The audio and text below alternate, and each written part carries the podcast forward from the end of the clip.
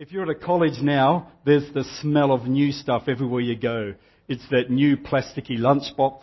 It's a new hat. It's new uniforms. It's new contacts covering new books. And I don't know if anyone else is like that here, but I love that smell of new stuff. I can sniff it all day long. And it is true that people love the smell of new things. You know, you, I don't know if you know, you can actually buy an air freshener for your car that's actually called new car smell. So it can be smelling it. Oh, I'm in a new car. How lovely. And you may also not know that modern brain scientists who are educationalists have begun to explore how actually the human quest for newness actually is a powerful motivation for learning. So at one level it can be a tremendous thing. But at the same time, I would like to begin with considering how newness and our passion for newness can have a downside as well. When we have the obsession to have the newest and the flashiest, and we all know that Apple Computer has this down pat, because if I actually asked who had an iPhone 3, you might not say an iPhone 4, uh, iPhone 5, a few hands would go up, iPhone 6, you would be punching your fist in the air. Apple Computer knows the drive we have to get the newest piece of technology. And it's because all too readily something old is what something new has quickly become. Oh, it was new. No, it's old. And we get driven to think, oh well, toss it out, get a new one. Pastor Adam, we don't do that with pastors generally. In front of me is a scripture text that actually speaks directly to this human compulsion for newness, for unending novelty, for the glory way where everything's majestic. Our Lord knows you and me. Our Lord knows the hazard for the soul that makes an all too easy drift from this compul- compulsion for newness into what can become an unending and onerous desire for a new mountaintop religious experience on a quest longing that maybe I will discover there that God does actually love me. On a quest to get assurance that God will be gracious to me. Especially when all around is change and decay or when things are uncertain or unclear. We begin entering that temptation. Maybe God's no longer interested in us.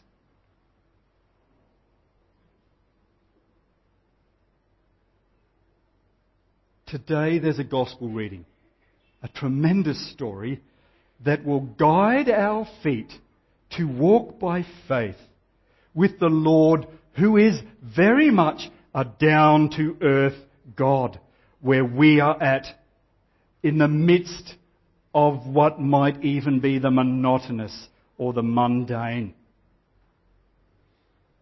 It's the new term but we're also about to begin another new journey, and that is this Wednesday's Ash Wednesday. So we're beginning Lent. And Lent is the journey to discover God not in some glory moment, but in the midst of suffering and death on a cross at Calvary. But there he is purposefully to be found to bring you and I abundant forgiveness of all our sin and the gospel reading and the celebration today is called Transfiguration. It's this story from Luke's gospel, and yes, it teaches us to live by faith in the messiness of everyday life, of ordinary things. The simple theme is here in Transfiguration. We actually find God's guiding hand leading us away from the way of glory, actually to what we call the way of the cross. For the way of the cross is hope and good life. You've heard the expression mountaintop experience, I know. It's the awe that I learned not so recently, and just recently, not so long ago, when you're on the sky rail, if you've ever done that, and when you're coming back this way, you pop out of the rainforest, and there's the awesome view of Trinity Bay. You call that a mountaintop experience. It's that, ah, oh, that's incredible. And when you read the gospel story of the Mount Transfiguration, it's a story that seems to point us to a mountaintop experience with Jesus. but we're actually going to learn it's the contrary. Let's get there. What's the story about? Three disciples, Peter, John, and James, are taken by Jesus to a mountain. On top of the mountain, while Jesus is praying, his clothes become dazzlingly white. And they see him surrounded by Moses and Elijah. And the three are talking. Now here's a clue everyone. What they're talking about is very significant. When you get to eavesdrop on such a conversation, Jesus dazzling white, Moses and Elijah on a mountain top, you think, oh, I should pay attention to what they're talking about. It's probably important. So what they're talking about is very significant because it has to do with God's plan of salvation for you and me. And they're talking about Jesus' journey to Jerusalem. We'll come back to that. Now in this moment, Peter wants to make some dwellings, some tents. He wants to put like little market booths and contain what's going on. There's this awesome experience that he wants to put in a way that he can hold on to. And no sooner has he suggested that than from a cloud around them comes this voice that declares, this is my son, my chosen. Listen to him. This is my son, my chosen. Listen to him. Voice is spoken. Everything disappears. And all the disciples see, and the scripture makes it really clear, Jesus only. All gone away, Jesus only. It is true, everyone. This is really an astounding story in all that we learn about Jesus and all that he does. Here there's deep mysteries and deep wonders. It's as if on this mountain time and space have been called to halt suspended as Jesus is transfigured. And when you hear that Moses and Elijah are there, really that's actually highlighting something of God's eternal promised kingdom, all captured here. God is reigning. Sin, death, and the devil defeated forever. This eternal bliss with our gracious God. And at the center of all this appearing, we've now learned is Jesus.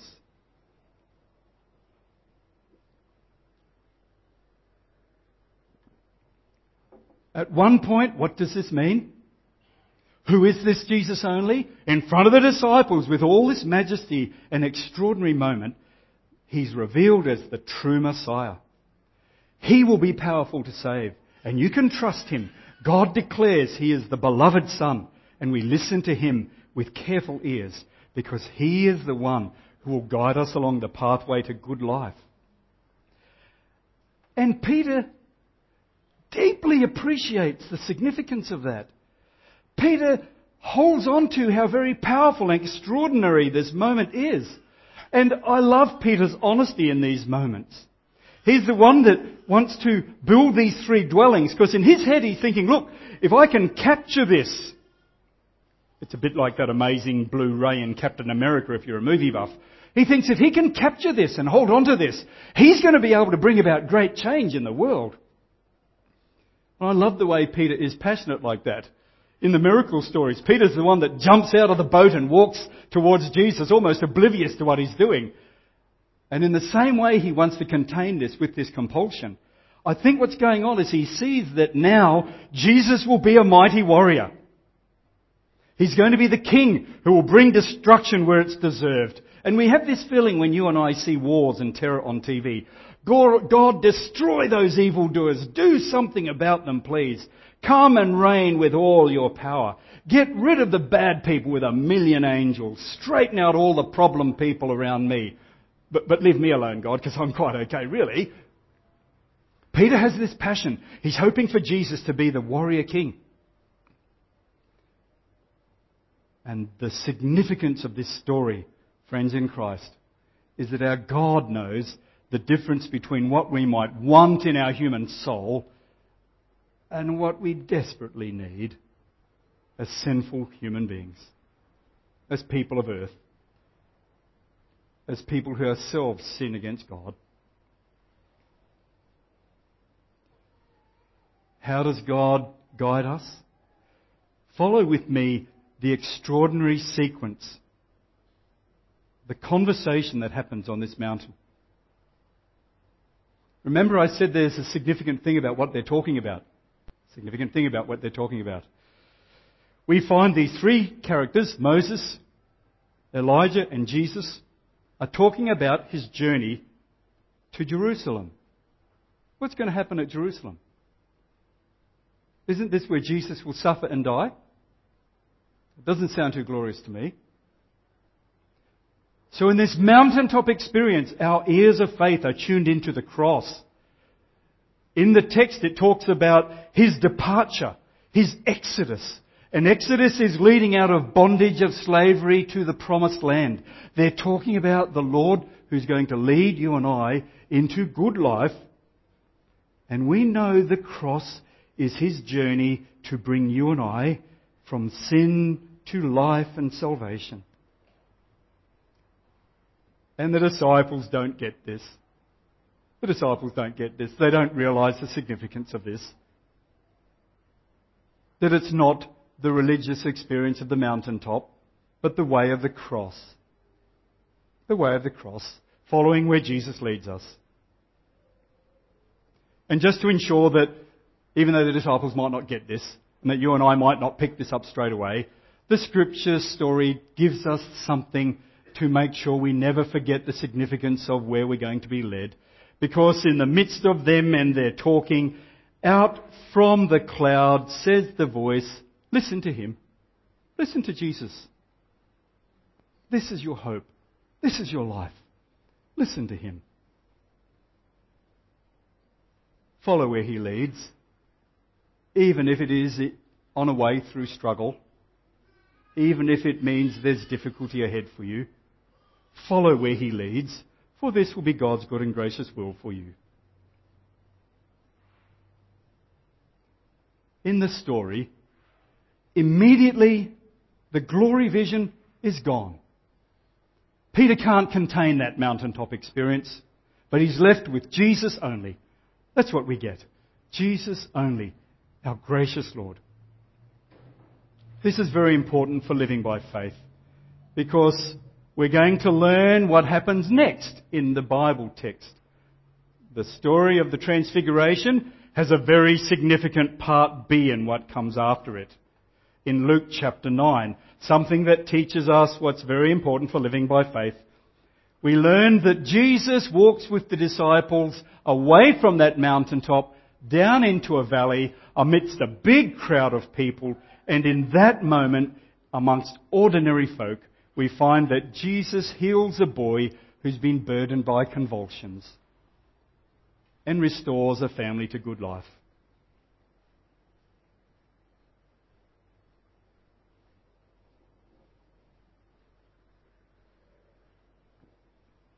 The desire for mountaintop experiences can be so very consuming for the human soul, longing to know maybe, is this going to show me that God is gracious to me?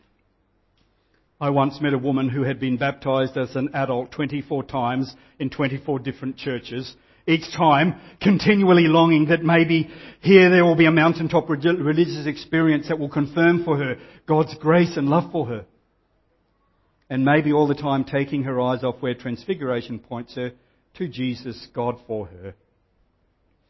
Because in this story, we are shown Jesus walking into the valley where we are where we are, wherever we are, whatever our struggle. Amidst the ordinariness of life, amidst the difficulties of a family in trouble, there Jesus chooses to be. The story of the Transfiguration says that glory way is beyond us. That may be something even beyond our dying. Right now, God's desire is to be lifting us in this life, listening to our needs, even going to the cross, that we might discover in the cross the fullness of God's grace and love, where He dies for sin once for all, declaring there's nothing we can do to earn God's grace and love. It is freely given for Jesus' sake. Freely given. And this is the Lord who then promises, I will be with you to the close of the age. Everyone, it is no mistake, no coincidence that of all Australian funerals you'll ever get to, the most popular Bible reading, it's as if everyone picks it first when you look at the Bible readings for a funeral. Even if it's not a strongly Christian funeral. If there's one Bible reading, does anyone know what you're going to get every single time? Somebody must know. Pastor Adam, you've been in a parish. You know what that one psalm is going to be every time? Psalm 23. The Lord is my shepherd. You've scored. Lord is my shepherd. And why is that? Is because it actually proclaims the same message that we've been learning from the story of the transfiguration. Listen to these words from Psalm 23.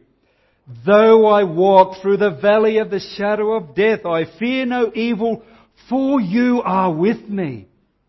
The valley of the shadow of death, you are with me. That's why this psalm proclaims a message that people long to hear of God with us and for us. This is the Jesus who declares himself present for our sake in ordinary places. You will come to communion where he says, I'm actually present in that bread and wine.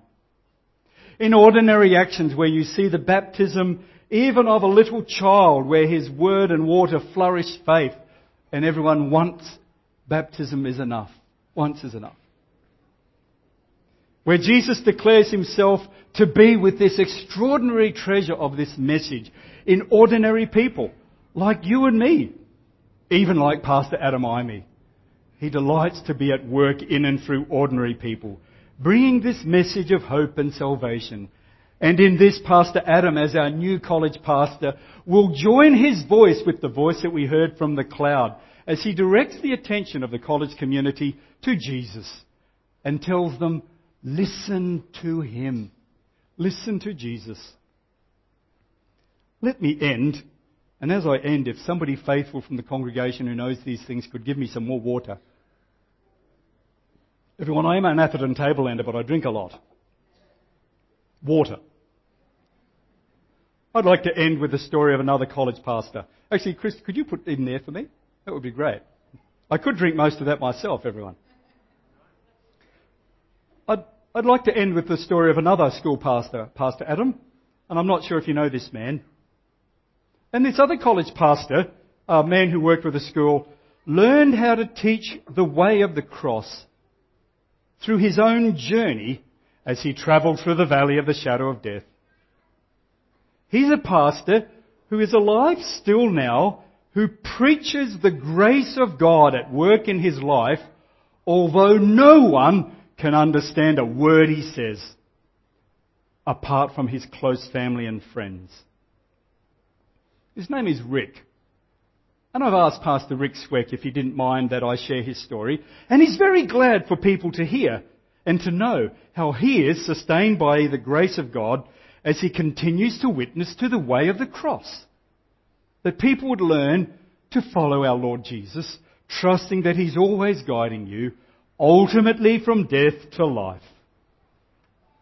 Three years ago, Pastor Rick learned that he was diagnosed with motor neurone disease.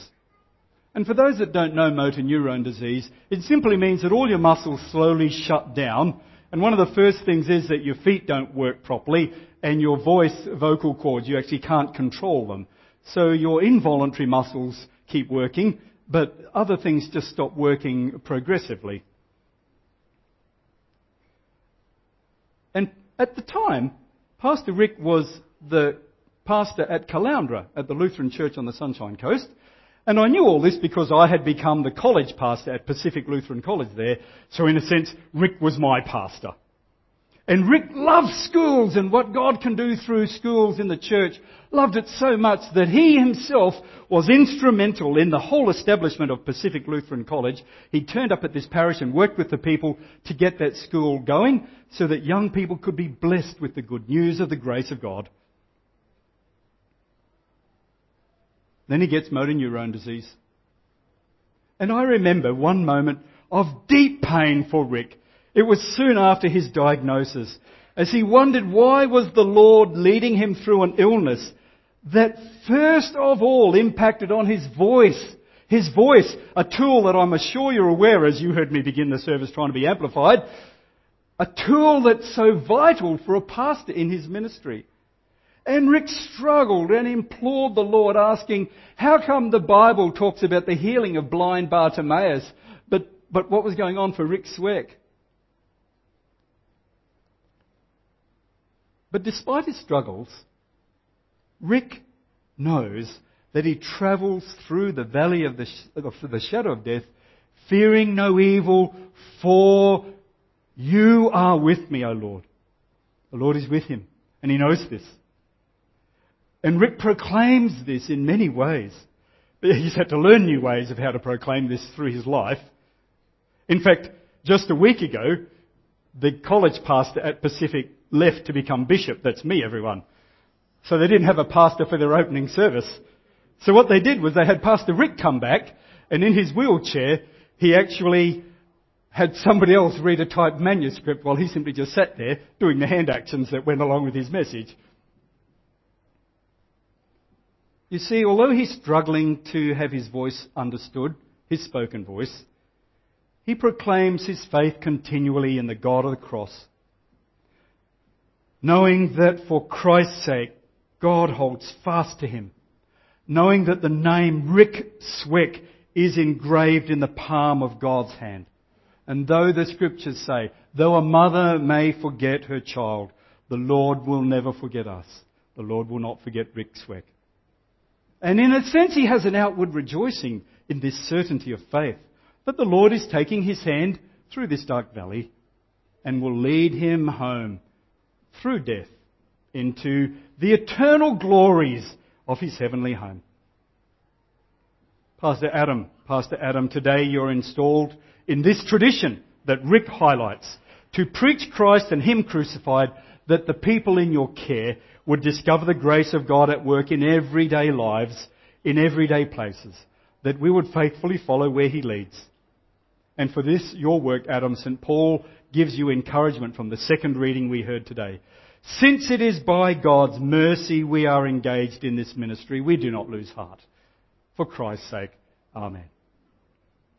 Friends, the peace of God that passes our understanding, keep each of our hearts and minds safe in Christ Jesus, our risen Lord. Amen.